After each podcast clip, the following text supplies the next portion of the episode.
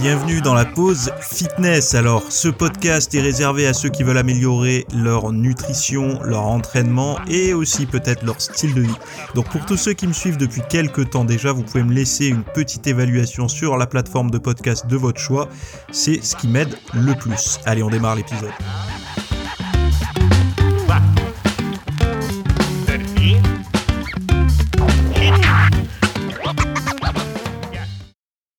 Salut à tous, j'espère que vous allez bien, que vous avez passé un bon week-end. Euh, donc aujourd'hui, nouvel épisode, on va parler de gourmandise, de boissons sucrées, de crossfit, euh, tous ces petits sujets. Euh, bah, peut-être qu'ils vous, vous, vous, tiennent pas forcément à vous à cœur, mais moi, en tout cas, quand j'ai fait ma petite revue de presse ce matin, ce sont des sujets qui m'ont qui m'ont bien parlé. Donc la première chose, j'ai parlé aussi de travail, de fitness et de longévité et plus particulièrement de l'évolution du bien-être dans la vie moderne. Donc je sais pas si vous avez eu le temps de le voir. Hein. Je sais que parfois euh, certains d'entre vous ne lisent pas leurs emails le le week-end. Donc euh, je vous recommande d'aller d'aller voir le, lien que je vous ai mis dans les notes de, l'épisode. En fait, euh, le je parle de en fait par exemple, l'OMS recommande de pratiquer entre 150 et 300 minutes d'activité physique d'intensité modérée ou 75 à 150 minutes d'activité physique euh, d'intensité vigoureuse par semaine. Euh, et d'ailleurs, une combinaison des deux est plus bénéfique, euh, même au-delà de 65 ans. Alors qu'on on voit bien, on observe bien qu'au fur et à mesure des années, les gens ont tendance à plutôt s'orienter vers le cardio et délaisser un petit peu la musculation. En fait, moi, j'ai voulu vous synthétisez les dernières recherches qu'il y a sur la longévité par rapport au sport.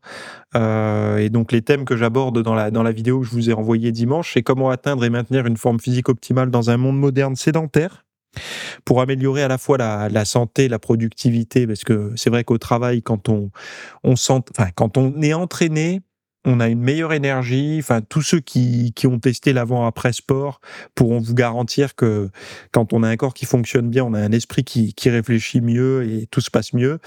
Euh, il y a aussi les stratégies pour prévenir et réduire l'obésité et les maladies chroniques avec un accent sur des solutions pratiques et réalisables. Avantage des diverses activités physiques comme la danse, la natation et le cyclisme pour perdre du poids de manière ludique et efficace. Alors j'ai toute une liste de comment dire, de pratiques ludiques qui permettent de, perdre du poids. Euh, après, il y a des approches holistiques pour la perte de poids et euh, des avantages psychosociaux et des méthodes, notamment un entraînement avec euh, kettlebell. Enfin, voilà, je vais pas vous, vous spoiler le contenu, c'est bien de découvrir aussi par vous-même. Donc, allez voir. je vous ai mis le lien dans les notes de cet épisode. Ça s'appelle Travail, fitness et longévité, l'évolution du bien-être dans la vie moderne. Donc le premier sujet du podcast, ça s'appelle Quand nos neurones nous sauvent de la gourmandise. Donc c'est un article de Cerveau et Psycho d'une rédactrice ponctuelle du journal d'ailleurs. Euh, de mémoire, je crois que celui-là d'article est en accès libre parce que certains des articles sont en, en abonnement payant. Euh, d'ailleurs, moi, je, je, je prends euh, ponctuellement l'abonnement à Cerveau et Psycho parce que j'aime bien cette revue euh, et j'aime bien celui qui la, qui la dirige aussi. J'aime bien ses conférences. et donc voilà. Bon, vous avez déjà eu cette envie irrépressible de vider le buffet en un clin d'œil. Des neurones fraîchement identifiés pourraient être bien, pourraient bien être, pardon, vos alliés dans cette bataille contre la surconsommation alimentaire. Donc il y a une, euh, une étude de l'université de Californie euh, qui a publié, qui a été publiée dans Nature, qui révèle l'existence de neurones nommés PRL, PRLH, euh, qui jouent un rôle crucial dès la première bouchée pour moduler notre rythme alimentaire grâce au goût. Alors d'ailleurs, par rapport au goût, rappelez-vous une chose, je vous avais produit une vidéo il y a quelques pas année, mais si ça doit faire plus d'un an déjà, euh, qui s'appelait euh, Hard Reset euh, de points nutrition les goûts, vos goûts ou les goûts, je ne sais plus comment j'avais appelé ça pour vous expliquer un petit peu comment euh, hacker les pulsions alimentaires en apprenant à comprendre vos propres goûts. Et c'est vraiment quelque... Apparemment, personne n'en avait jamais parlé parce que quand je l'ai sorti, ça a vraiment, euh, ça a bien fonctionné en tout cas dans les retours euh, pour beaucoup de personnes, qui, surtout pour ceux qui, sortent régulièrement de leur régime, ils n'arrivent pas en fait à tenir, ils, sortent régulièrement. Donc allez voir, vous tapez ça dans ma barre de recherche, vous tapez euh, hard reset, goût, nutrition sur mon site hein, www.fitnessmiss.fr, vous trouverez facilement. Sinon sur Google, je pense aussi. Alors traditionnellement, on pensait que la satiété était régulée par l'estomac et l'intestin. Alors traditionnellement, c'est pas que traditionnellement, hein, c'est aussi euh, la réalité euh, au niveau de la gréline euh, notamment, qui signale au cerveau quand s'arrêter de manger. Cependant, ce processus prend du temps, souvent plusieurs dizaines de minutes, ça c'est vrai. Alors comment expliquer que l'on ralentisse notre consommation si rapidement? Alors les neurones PRLH s'activent en quelques secondes, suggérant que les signaux gustatifs et non les signaux lents de la digestion sont à l'heure. Les expériences ont montré que ces neurones ne s'activent que lorsqu'ils reçoivent des informations gustatives. De plus, leur activation ou désactivation modifie l'appétence pour la nourriture. activés, ils réduisent l'intérêt pour la nourriture, même appréciée. Désactivés, ils augmentent la consommation, même d'aliments moins désirés. Ainsi, ces neurones PRLH nous aident à ne pas nous gaver en influençant notre perception du goût au cours de repas. Alors, moi, ce que ça m'apporte là comme euh, réflexion, j'avais eu euh, dans, dans un des commentaires euh, de je sais plus quelle vidéo ou podcast une personne qui mangeait euh, plusieurs alors, plusieurs kilos, ça me paraît fou, mais mais ça doit exister puisqu'il l'a dit, de légumes par nuit sous forme de crise d'hyperphagie. là, ça correspondrait bien à ce que je viens de lire ici, qui, qui dit qu'il pourrait y avoir en l'absence de la sécrétion de ce neurotransmetteur là, de, ce, de ces neurones PRLH, une envie irrépressible de manger des, aliments, même ceux qui ne sont pas forcément désirés. Donc c'est plus ou moins facile de comprendre. Alors moi le premier, hein, vous me mettez, je prends toujours cet exemple, mais c'est celui qui me vient le plus rapidement à l'esprit, donc c'est le plus pertinent pour moi. Vous mettez un paquet de chocobons devant les yeux, sans effort, en une demi-journée, il disparaît c'est-à-dire tour de magie, il n'y en a plus. Euh, pourtant, je pense être relativement bien câblé euh, au niveau de la diète. Tous ceux qui me connaissent, en tout cas, y compris ma femme, me dit que j'ai un mental d'acier par rapport à la nourriture et tout. Euh, on a tous notre kryptonite. Hein. moi, quand je me retrouve face à ce genre d'aliments, si je mets le doigt dedans, c'est foutu. Je pense être un peu pareil avec les, les chips, les tucs, les, les curly, les trucs comme ça. Mais en fait, ces produits ont été étudiés spécifiquement pour que le comportement que j'ai soit celui que j'ai en fait. Ils sont pas faits pour avoir un comportement de j'en prends 3 4, je mets un élastique autour du paquet et on verra euh, le week-end prochain. Non, c'est le but c'est de surconsommer. Ah, le but c'est pas de devenir obèse, hein. c'est juste de finir le paquet pour aller en racheter un autre. Hein. Et puis surtout de plus pouvoir s'en passer à vie et de créer une rente pour l'entreprise. C'est ça l'idée, enfin l'idée. Le, dans l'idéal, ça peut pas les comment dire leur porter préjudice en tout cas ça à ceux qui nous le vendent. Mais bon, imaginez si vous arrivez à l'aide d'une méthode, d'une substance ou autre, de sécréter ces neurones, PRLH, et donc du coup, euh, vous arrivez au McDo ou au Quick, ou d'ailleurs dans le sud de la France, il n'y a plus de Quick. Euh, je suis un peu triste parce que moi, je vais jamais au fast-food, enfin très rarement, et quand j'y vais, bah, j'aime bien euh, tourner, alterner, quoi. Et c'est vrai que le Quick me manque un peu. Bref, euh, eh bien, ce, ces neurones-là, imaginez, on prendrait une pastille, un peu comme une pastille de tryptophane ou une pastille de, tyrosine, on aurait une pastille de PRLH, et, ou alors de, son, comment on appelle ça, de son précurseur, et hop, appétit coupé, quoi. Même pas envie euh, de, de on peut même pas parler d'appétit de désir. En fait, ça, coupe le désir parce que, encore une fois, je me répète, mais les aliments enfin, les aliments qui nous procurent le plus de, pulsions, de, de, de formes d'hyperphagie, ce sont souvent, alors d'hyperphagie non, euh, non pathologique, hein, enfin, même de dire hyperphagie, de toute façon c'est pathologique, mais vous avez compris, où on va commencer à manger comme ça euh, euh, en dépassant notre, notre appétit, en allant au-delà de notre faim, ce sont souvent des aliments euh, plaisir. Donc ça coupe pas l'appétit, ça coupe le désir en fait euh, d'en consommer ce, ce genre de, de, neurones PRLH. Donc faudrait voir dans quelles conditions ils sont sécrétés. Est-ce que quand on est très stressé, ils sont pas sécrétés? Parce que moi j'ai remarqué que quand on a une forte angoisse, une, un fort niveau de stress, par exemple, je sais pas moi, euh, euh qu'est-ce que je pourrais avoir ben, Un examen ou, ou vous passez votre permis de conduire euh, dans une heure, vous n'avez pas forcément envie, même si on vous met un McDo, vous en avez pas envie, ou même des trucs très appétants vous en avez pas envie. Et je pense que ça peut être possible que ce soit dans ces circonstances-là que ce, genre de neurones soit sécrété. Après, euh, euh, la peur ou l'angoisse ou la panique, on a bien vu que ça, met, ça sécrétait euh, certaines choses puisque l'appétit est complètement détruit. Il y en a qui vont vous dire non, c'est faux, j'ai très faim moi. non, ça c'est le stress l'angoisse, la peur, la panique, pas fin, c'est pas possible en fait.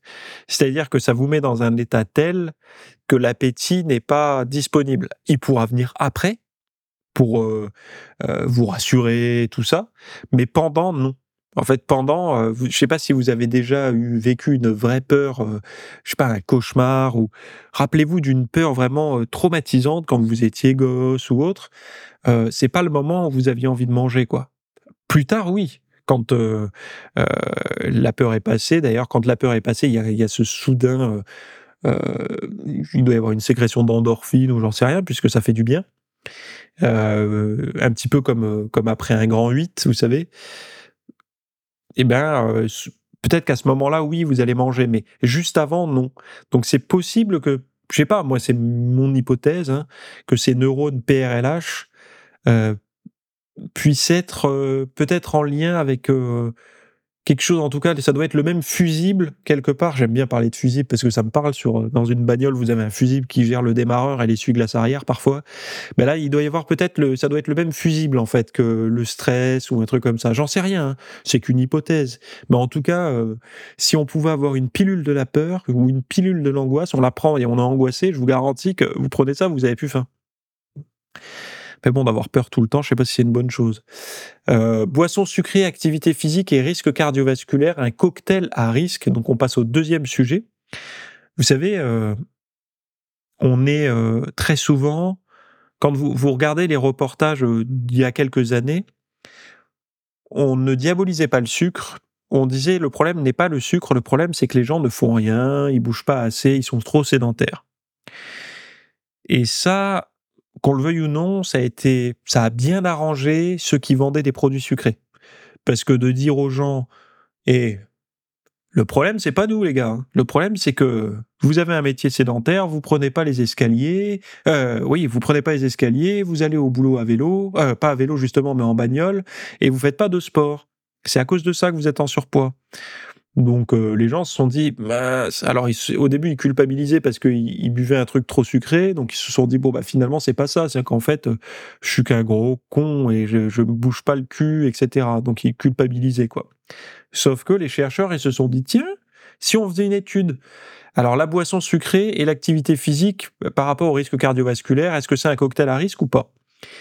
Donc, euh, dans cette étude euh, menée sur deux larges cohortes aux États-Unis, les chercheurs ont exploré les liens entre la consommation de boissons sucrées ou euh, artificiellement sucrées, donc on, on, imagine édulcorant, l'activité physique et le risque de maladies cardiovasculaires. les boissons sucrées sont depuis longtemps dans le collimateur des spécialistes de la santé pour leur impact négatif, notamment dans leur rôle dans l'augmentation du risque de maladies cardiovasculaires, première cause de mortalité à l'échelle mondiale. Alors, quand les gens entendent maladie cardiovasculaire, ils se disent, bah non, c'est surtout l'obésité, le diabète et tout, oui. Mais en fait, vous savez, vous avez une échelle de gradation d'importance des maladies. Je vais vous expliquer en deux secondes. Et d'ailleurs, si un spécialiste de l'assurance maladie passe par là, euh, qui me corrige en commentaire, mais je pense pas me tromper trop en, vulgarisant à l'extrême le sujet. Quand euh, vous êtes un assureur, euh, en tout cas, quand vous devez hiérarchiser la pathologie humaine, euh, vous lui donnez soit une lettre, soit un chiffre, un petit peu comme, euh, comme, comme une bonne note à l'école. Et les maladies cardiovasculaires, c'est comme avoir 20 sur 20, quoi. C'est-à-dire la maladie cardiovasculaire, c'est le, le, pire du pire parce que ce sont souvent des pathologies qui sont la, enfin, les survenus sont souvent aigus, c'est-à-dire qu'une crise cardiaque, par exemple, ou un AVC ou autre. Donc c'est aigu, c'est c'est ça vous tombe dessus comme ça, et c'est quand c'est pas traité, c'est fatal. Donc c'est quand même un facteur de risque important. Donc du coup, euh, quand vous avez un patient ou, ou euh, je sais pas moi, vous êtes un organisme bancaire ou autre, vous faites la petite enquête euh, pour délivrer le crédit et si la personne a une maladie euh, cardiovasculaire ou des facteurs de risque très importants ou un traitement en cours, l'obtention du crédit ou de l'assurance ou les mensualités ne seront pas les mêmes que si vous êtes sportif, non fumeur, non buveur euh, de 25 ans avec des bons revenus. Euh, corrigez-moi si je me trompe encore une fois, si vous êtes expert. Hein. Mais euh, il y a cette hiérarchie dans la pathologie. Il y a cette hiérarchie dans la dans, dans si vous avez par exemple euh, des sinusites chroniques, c'est pas la même chose qu'une pathologie cardiovasculaire. c'est un peu la même chose que ces, ces lettres ou ces chiffres à la banque lors de l'obtention d'un crédit. Bon, vous avez, si vous êtes souvent à découvert, si vous, enfin bon, savez, y a le privé n'est pas fou, hein, ils se servent très bien de cette notation. Hein. Je sais que dans le public, euh, on se sert pas des, notes et tout parce que c'est moralement incorrect, mais le privé s'en gêne pas parce que c'est du business. Hein. Et ils ont bien raison. Euh, les boissons sucrées sont depuis longtemps dans le collimateur, etc. Donc les résultats montrent que des associations linéaires positives entre la consommation de euh, boissons sucrées et le risque de maladies cardiovasculaires euh, et de maladies coronariennes, tandis qu'il y a un risque, en fait, donc euh, associé linéaire positif, ça veut dire que ça suit. Ça veut dire que plus vous allez boire des boissons sucrées, plus il va y avoir de risques de maladies euh, coronariennes euh, et cardiovasculaires, tandis que l'activité physique est inversement associée au risque de maladies cardiovasculaires. De manière surprenante, consommer des boissons artificiellement sucrées pourrait également présenter un risque légèrement accru de maladies cardiovasculaires, plus important encore, l'analyse stratifiée révèle que respecter les recommandations d'activité physique ne réduit pas le risque de maladies cardiovasculaires liées à la consommation de boissons sucrées ou de boissons artificiellement sucrées. Donc là, c'est quand même quelque chose de lourd. Euh. C'est-à-dire qu'aujourd'hui, euh, même les soda light euh, sont dans le sont dans le, le pointeur laser du sniper, quoi. Donc pourquoi pas? Alors là, je vous attends tout. Enfin, vous allez avoir des tonnes de TikTok, de, de, de comment on appelle ça, là, les, les trucs, les petites vidéos, de, shorts euh, YouTube, etc., qui vont dire encore une étude sur les édulcorants, qui disent que c'est pas bon. Vous allez avoir tout un tas de, de, de, de, de comment on appelle, ah, d'influenceurs, voilà, qui vont vous, vous vous dire mais non c'est bien ça fait maigrir et tout. Moi quand même euh, ça m'étonne pas vraiment en fait puisque l'activité physique déjà euh, enfin vous vous rendez compte quand même que on est en train de dire là cette étude va faire beaucoup de mal. Donc elle, va être très défaut enfin elle va être très contra elle est très contrariante donc elle va contrarier beaucoup de personnes notamment ceux qui vendent des produits sucrés donc il va y avoir toute une armée de personnes qui vont chercher à mettre des tacles à ceux qui vont trop parler de cette étude ou trop enfin eh, ils vont essayer de la démonter cette étude. Je vous le dis tout de suite ils vont essayer de dire oui mais il y a des biais c'est pas clair machin euh, ce qu'ils disent pas dans l'étude c'est que blablabla il va y avoir plein de choses comme ça. Pourquoi? Parce que euh, l'arme de la sédentarité était une très bonne arme puisque la sédentarité progresse énormément euh, et qu'on a beau par tous les moyens essayer de s'en extraire. Même les plus passionnés de sport ont du mal à ne pas être un peu trop sédentaires quand ils ont un travail sédentaire. Hein. Je parle pas s'ils sont bûcherons, comme euh, j'en ai un là euh, parmi mes abonnés là qui avec qui je discutais par mail. je parle vraiment de ceux qui ont le cul sur une chaise toute la journée à bosser sur un écran ou au téléphone ou peu importe, ou dans une voiture d'ailleurs, en déplacement. Euh, donc il y a une forme de culpabilité en fait à être sédentaire, on le sait, c'est pas bien. Et euh, mais là en fait on peut plus accuser que c'est la sédentarité. C'est même sans cette sédentarité, même en, ayant l'activité physique, euh, c'est pas, ça suffit pas. Alors deux hypothèses possibles.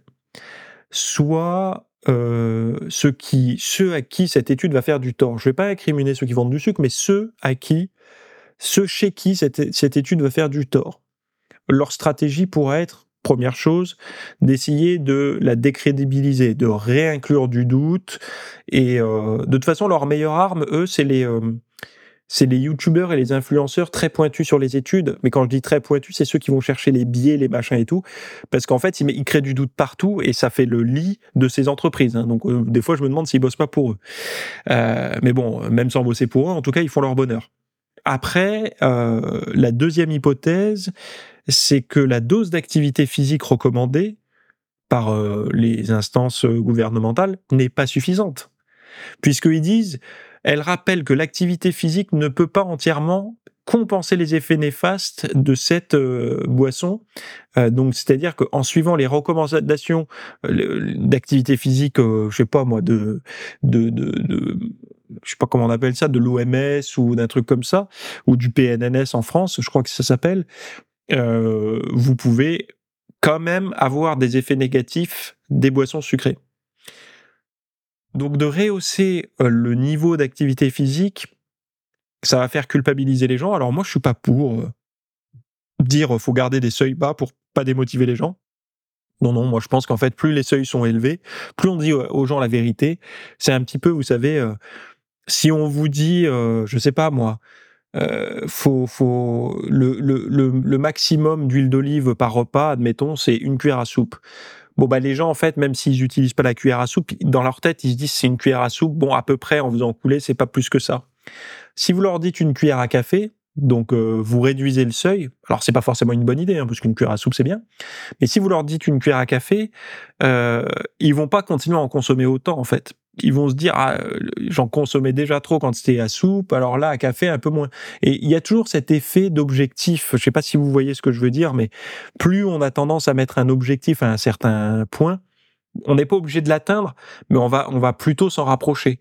Et si vous visez plus haut, euh, alors, les gens partent du principe que si vous mettez un objectif trop, ils vont totalement abandonner, ce qui est faux en fait, puisque il y en a beaucoup qui vont essayer, et ceux qui abandonnent avec un objectif élevé, ils abandonneront dans tous les cas. C'est juste une excuse, euh, l'abandon, euh, voilà, puisque, enfin, on peut abandonner pour tout un tas de raisons, mais c'est pas parce que l'objectif est, surtout que l'objectif pour être en forme, c'est pas déraisonnable. Hein. Euh, c'est faire quoi? D'essayer de bouger 45 minutes à une heure par jour entre la marche, la muscu, tout ça combiné.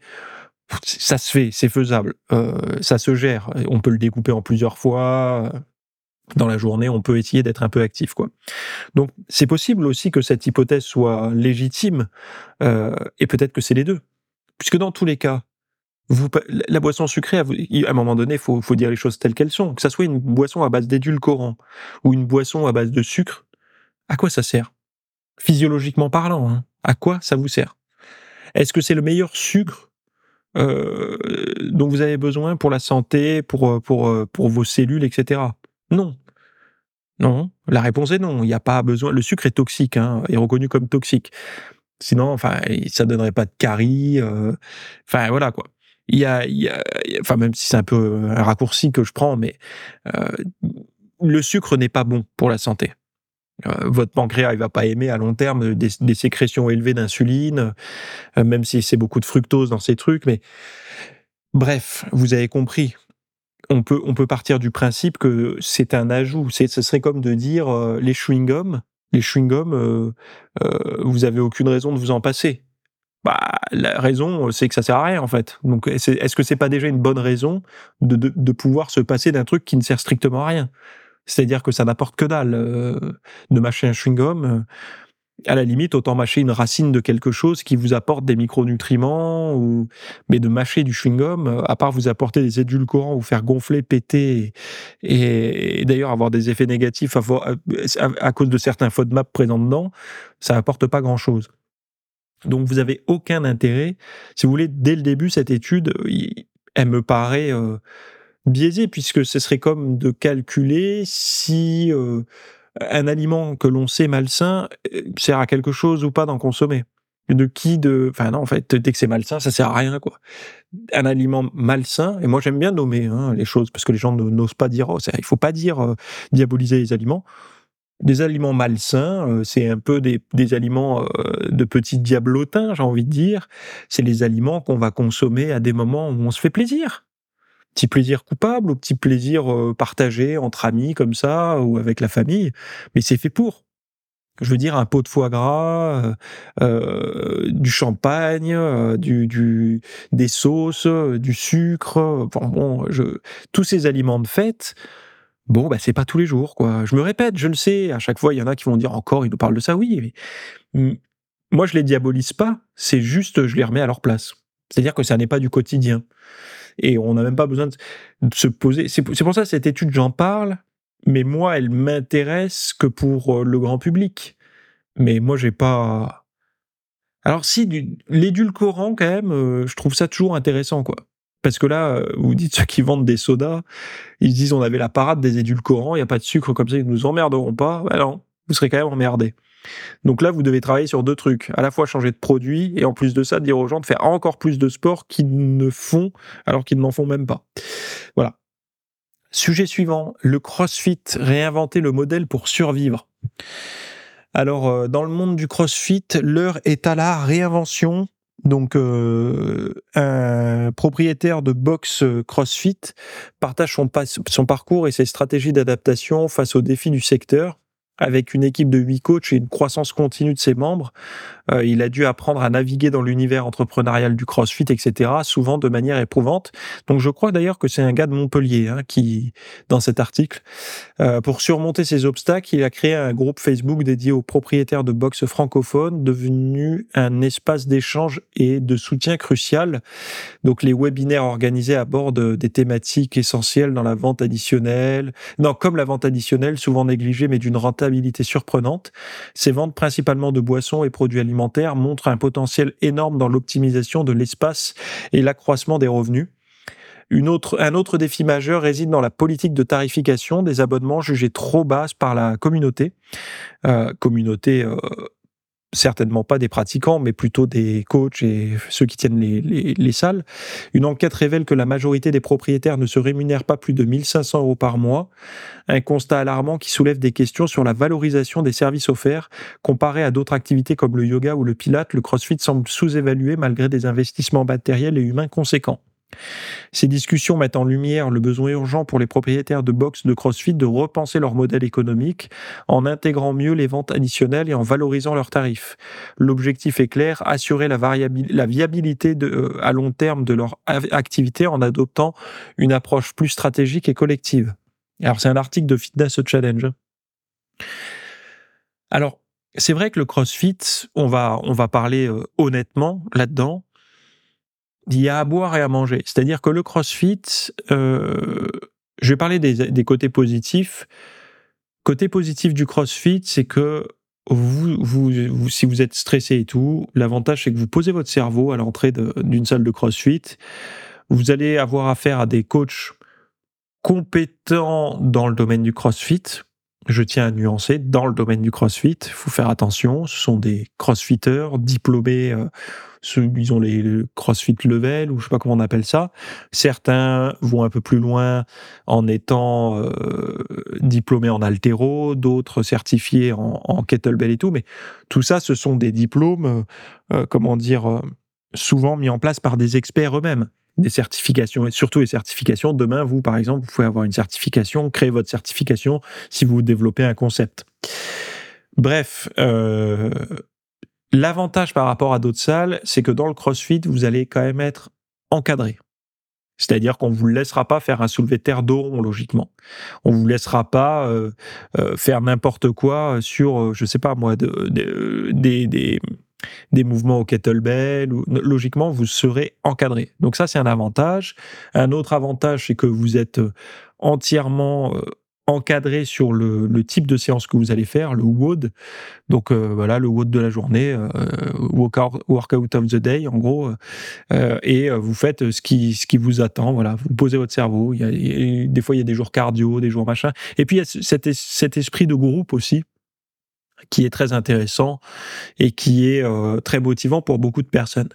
Donc il y a, y a énormément de, de... Alors beaucoup de femmes sont séduites par ce concept euh, beaucoup d'hommes également, hein, mais beaucoup, beaucoup de femmes, notamment parce qu'il y avait beaucoup de femmes des cours collectifs qui voulaient qui ont compris que les cours co, c'est bien pour dépenser des calories, mais pour avoir un fessier un peu plus rebondi, des ischios galbés et tout, c'est bien de se mettre un peu au, poids et halter.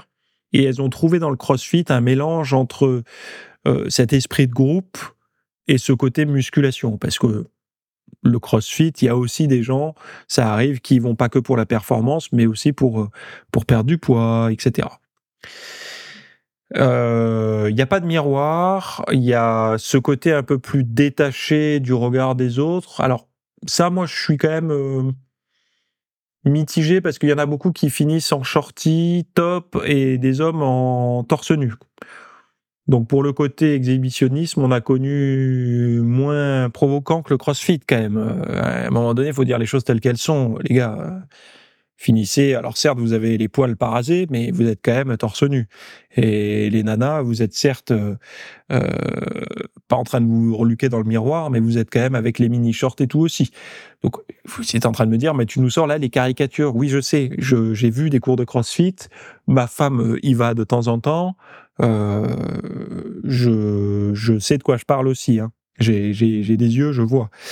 Euh, donc les côtés positifs, c'est cette énergie et cette capacité à mettre des gens au sport qui n'auraient pas réussi à s'y mettre en solo, en salle de muscu.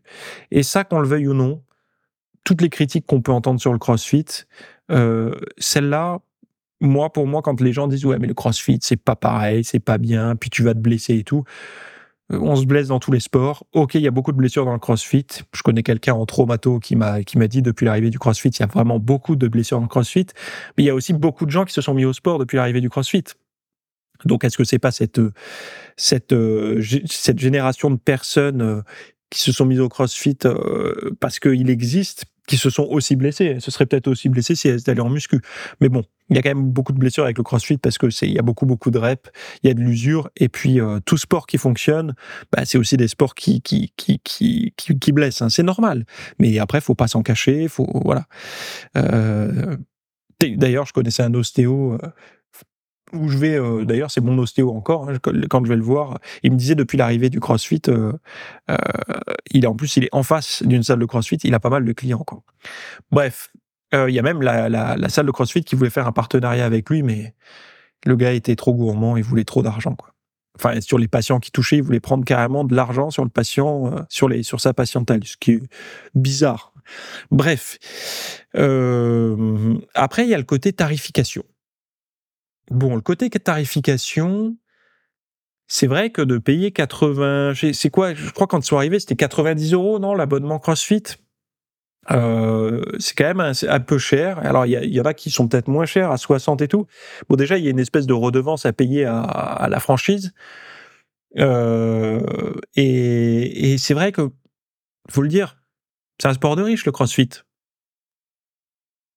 Euh, vous êtes peut-être en train de crier si vous en faites, mais je suis navré. Le cross, 90 euros par mois, euh, on, l'accès à une salle low cost, c'est 19 balles. Hein.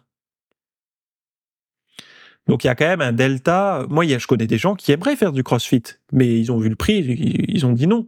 Alors vous allez me dire, oui, mais le CrossFit, vous n'avez pas besoin d'aller dans une box. T'en fais gratuitement euh, dans un garage gym.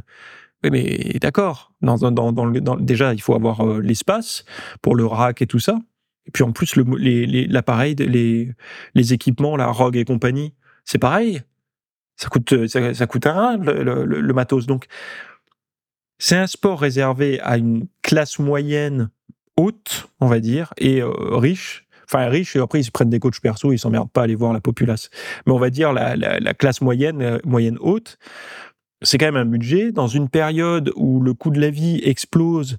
Euh, personne ne crache sur euh, garder 90 euros par mois dans la poche et de et d'essayer de bricoler avec ses connaissances à la maison en faisant des pompes, des tractions, de la course à pied et tout ça. Euh, et c'est vrai que c'était risqué de lancer une pratique comme ça très chère. Enfin, moi, je peux comprendre que vous, vous ne pouvez pas avoir beaucoup de personnes dans des trucs comme ça. Alors, vous êtes en train de revoir votre modèle économique. Euh, après, je comprends. Hein, il faut payer. Les box de CrossFit sont souvent des, grands hangars et tout. Mais il y, a, beaucoup de personnes qui se disent ouais ben bon en fait maintenant je connais les mouvements bah je fais un peu les mêmes entraînements mais bon je vais à Basic Fit parce que c'est moins cher quoi. Alors, sauf qu'à Basic Fit, ils auront certainement pas le coach derrière, mais bon, si vous avez un peu de bouteille en CrossFit, vous avez peut-être plus besoin du coach. Hein.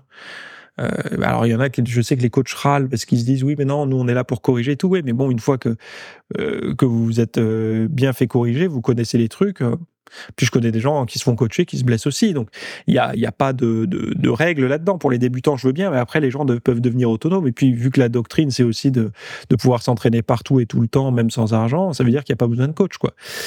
Bref. Le modèle économique faut qu'il change. Euh, c'est vrai que les produits dérivés autour de la nutrition et tout, ça peut aider à les faire tenir. Mais quand vous payez déjà 90 euros par mois, en plus de ça, derrière, vous allez prendre votre checker euh, au comptoir qui va vous coûter 2 ou 3 balles. Alors ça rapporte des thunes, hein.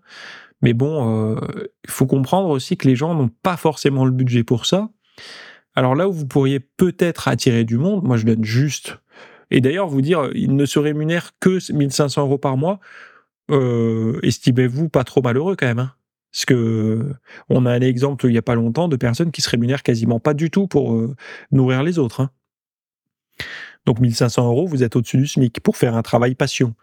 Donc c'est c'est pas l'idéal. Vous avez envie d'être des entrepreneurs qui gagnent bien votre vie, je comprends, puisque vous avez des responsabilités, des charges et tout, ça se comprend. Mais c'est pas non plus euh, aller dans la restauration. Il y en a beaucoup qui se payent même pas. Hein et euh, ils vous diront que c'est aussi un travail passion et tout. Donc comparé à d'autres activités comme le yoga, le pilate, bah alors le yoga et le pilate, oui, effectivement, déjà le yoga et le pilate, les, diplômes, euh, il y en a pas en fait. Hein, c'est souvent des diplômes, euh, des certifications.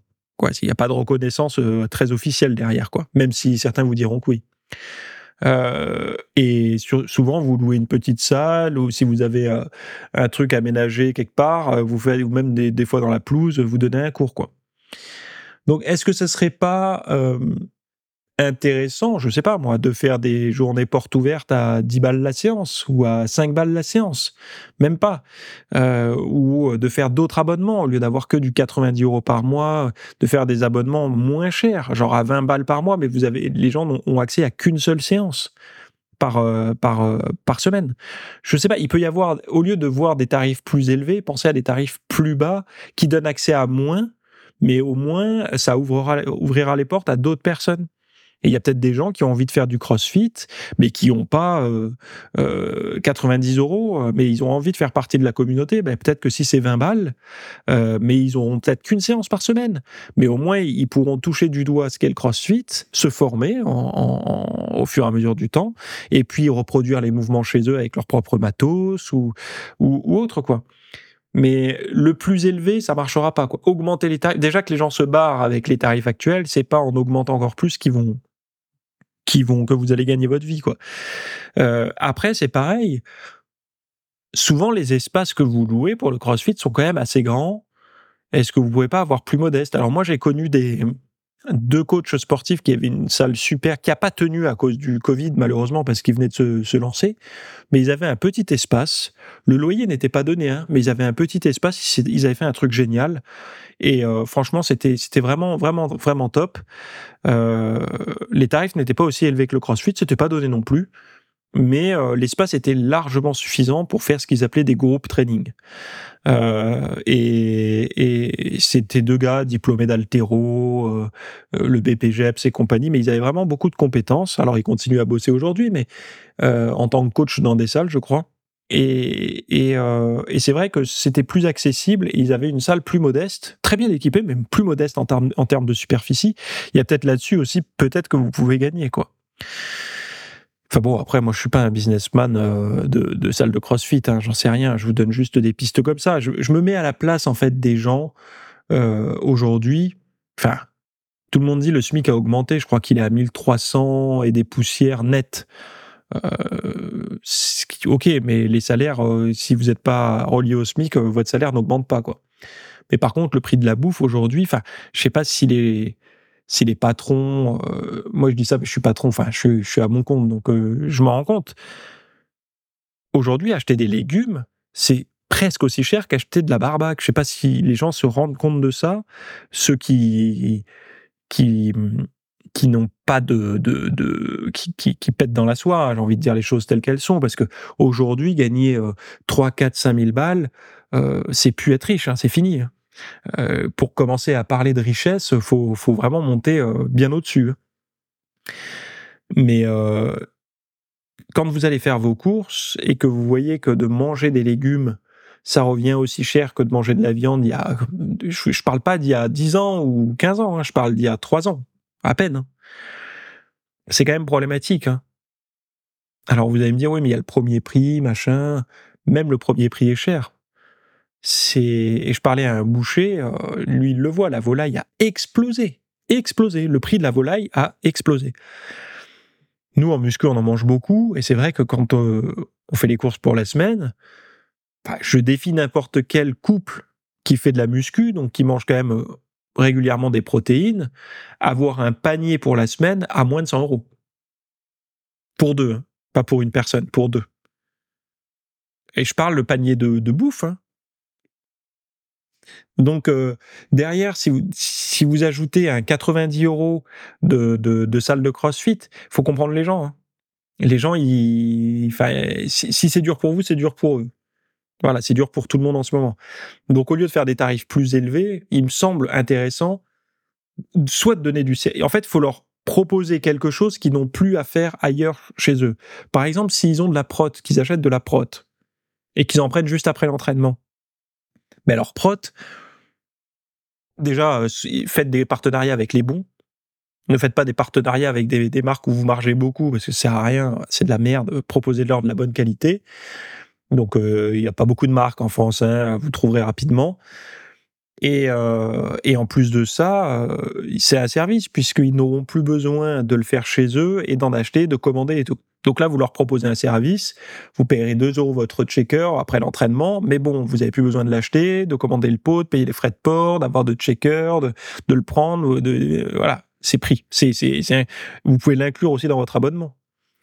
Euh, et après, d'essayer de travailler sur des services comme ça, des services, des choses qu'ils font déjà en fait, mais qui pourraient abandonner de faire ailleurs que chez vous.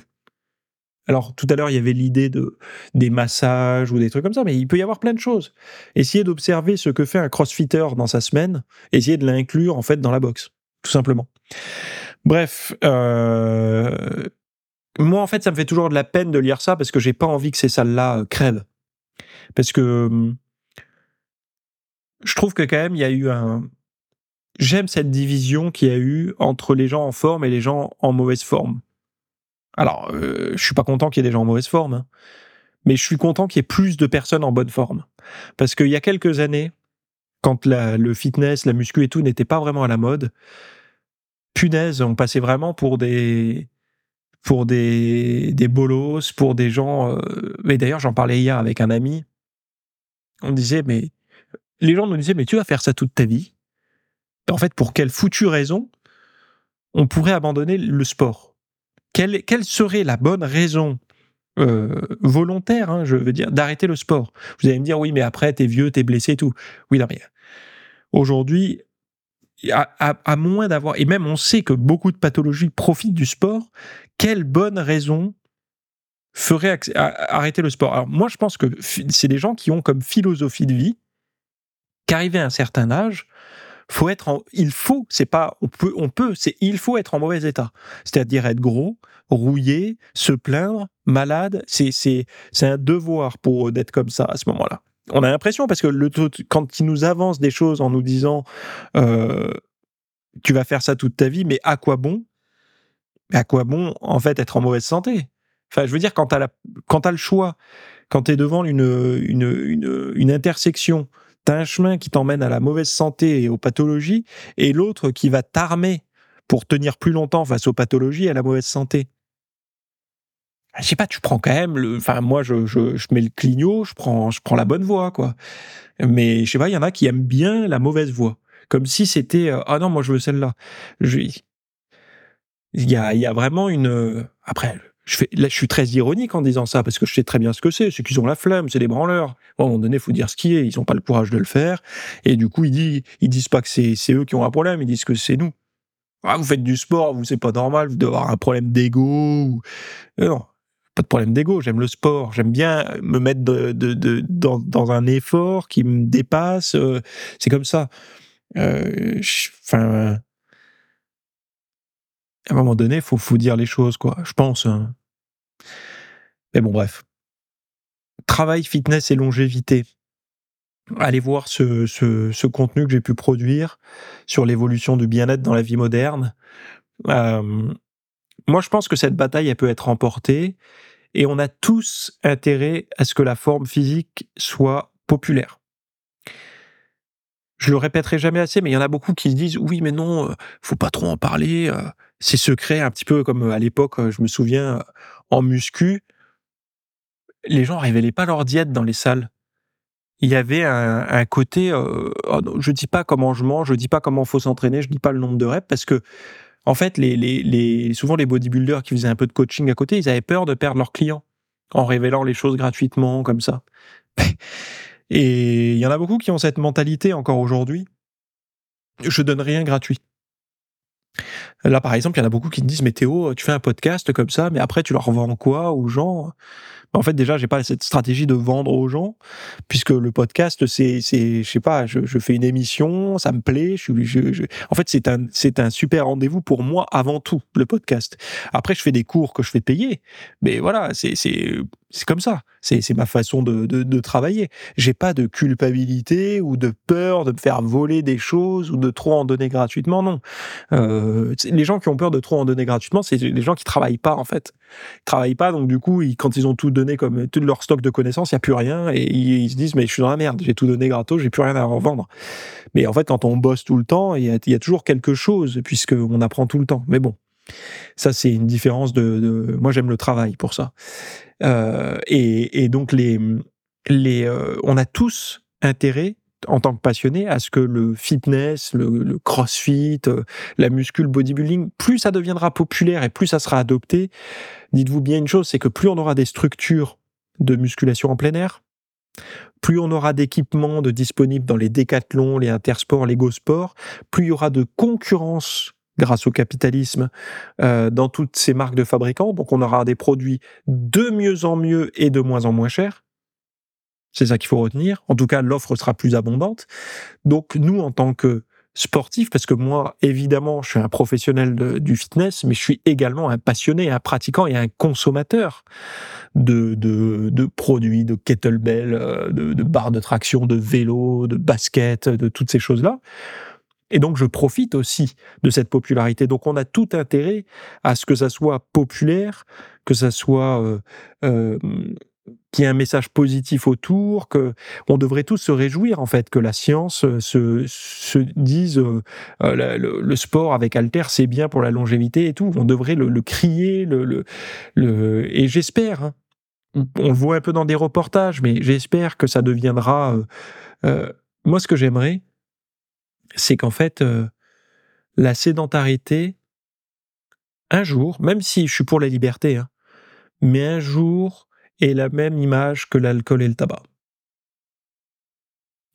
Parce qu'on a bien vu que ce qui a fait arrêter beaucoup de fumeurs de fumer, c'est euh, cette image négative qu'a eu le tabac. Alors, j'étais contre aussi moi le, la, diabolisation. Vous savez, les gens qui fumaient sur les terrasses et tout. Bon, je m'en fous, les gens font ce qu'ils veulent. Bon, un peu de, fumée passive, c'est pas grave, quoi. Euh, je suis pas contre moi le vin. Bon, après, euh, fumer dans la bagnole avec des gosses, euh, non, mais euh, les, les, gens qui, qui fument autour de moi et tout, ça me dérange pas. Je m'en fous honnêtement. Euh, je veux pas faire le rabat-joie quoi. Ils passent aussi un bon moment, voilà. Mais bon, le comment dire. Je pense que cette, cette, cette image un petit peu négative du fumeur et tout, avec les années, post-année 2000, on va dire, ça a contribué à ce que fumer ne soit plus cool, donc du coup, être fumeur était perçu comme un peu... Le fumeur est, est devenu marginal un petit peu et a été marginalisé. C'était le seul à sortir cloper euh, euh, au restaurant quand il pleuvait et tout. Et de fil en aiguille, euh, ça a amené des gens à arrêter, qu'on le veuille ou non. Alors, il, y a toujours beaucoup de fumeurs, hein, mais, euh, mais ça a aidé quand même pas mal de personnes à arrêter. Et, et cette image de dire ça fait bien de faire du sport, je pense que c'est une bonne chose parce que c'est la réalité. Ça fait bien et ça fait du bien de faire du sport. Et on gagnera tous. Vous imaginez un jour où vous pourrez acheter des kettlebells et tout ça, euh, je sais pas moi, à Carrefour ou Intermarché, où vous auriez euh, des tout comme à Decathlon, mais dans les grandes surfaces, quoi. Génial, génial. Là, on aura, on aura gagné, quoi. On sera, la forme sera accessible, il me semble. Voilà, bref. Je m'arrête ici. Allez voir tous les liens dont je vous ai parlé euh, dans les notes de cet épisode. Et, et on se retrouve bah, de l'autre côté. Allez, bye bye. Merci d'avoir écouté cet épisode. Alors, avant de partir, j'avais juste quelque chose à vous partager.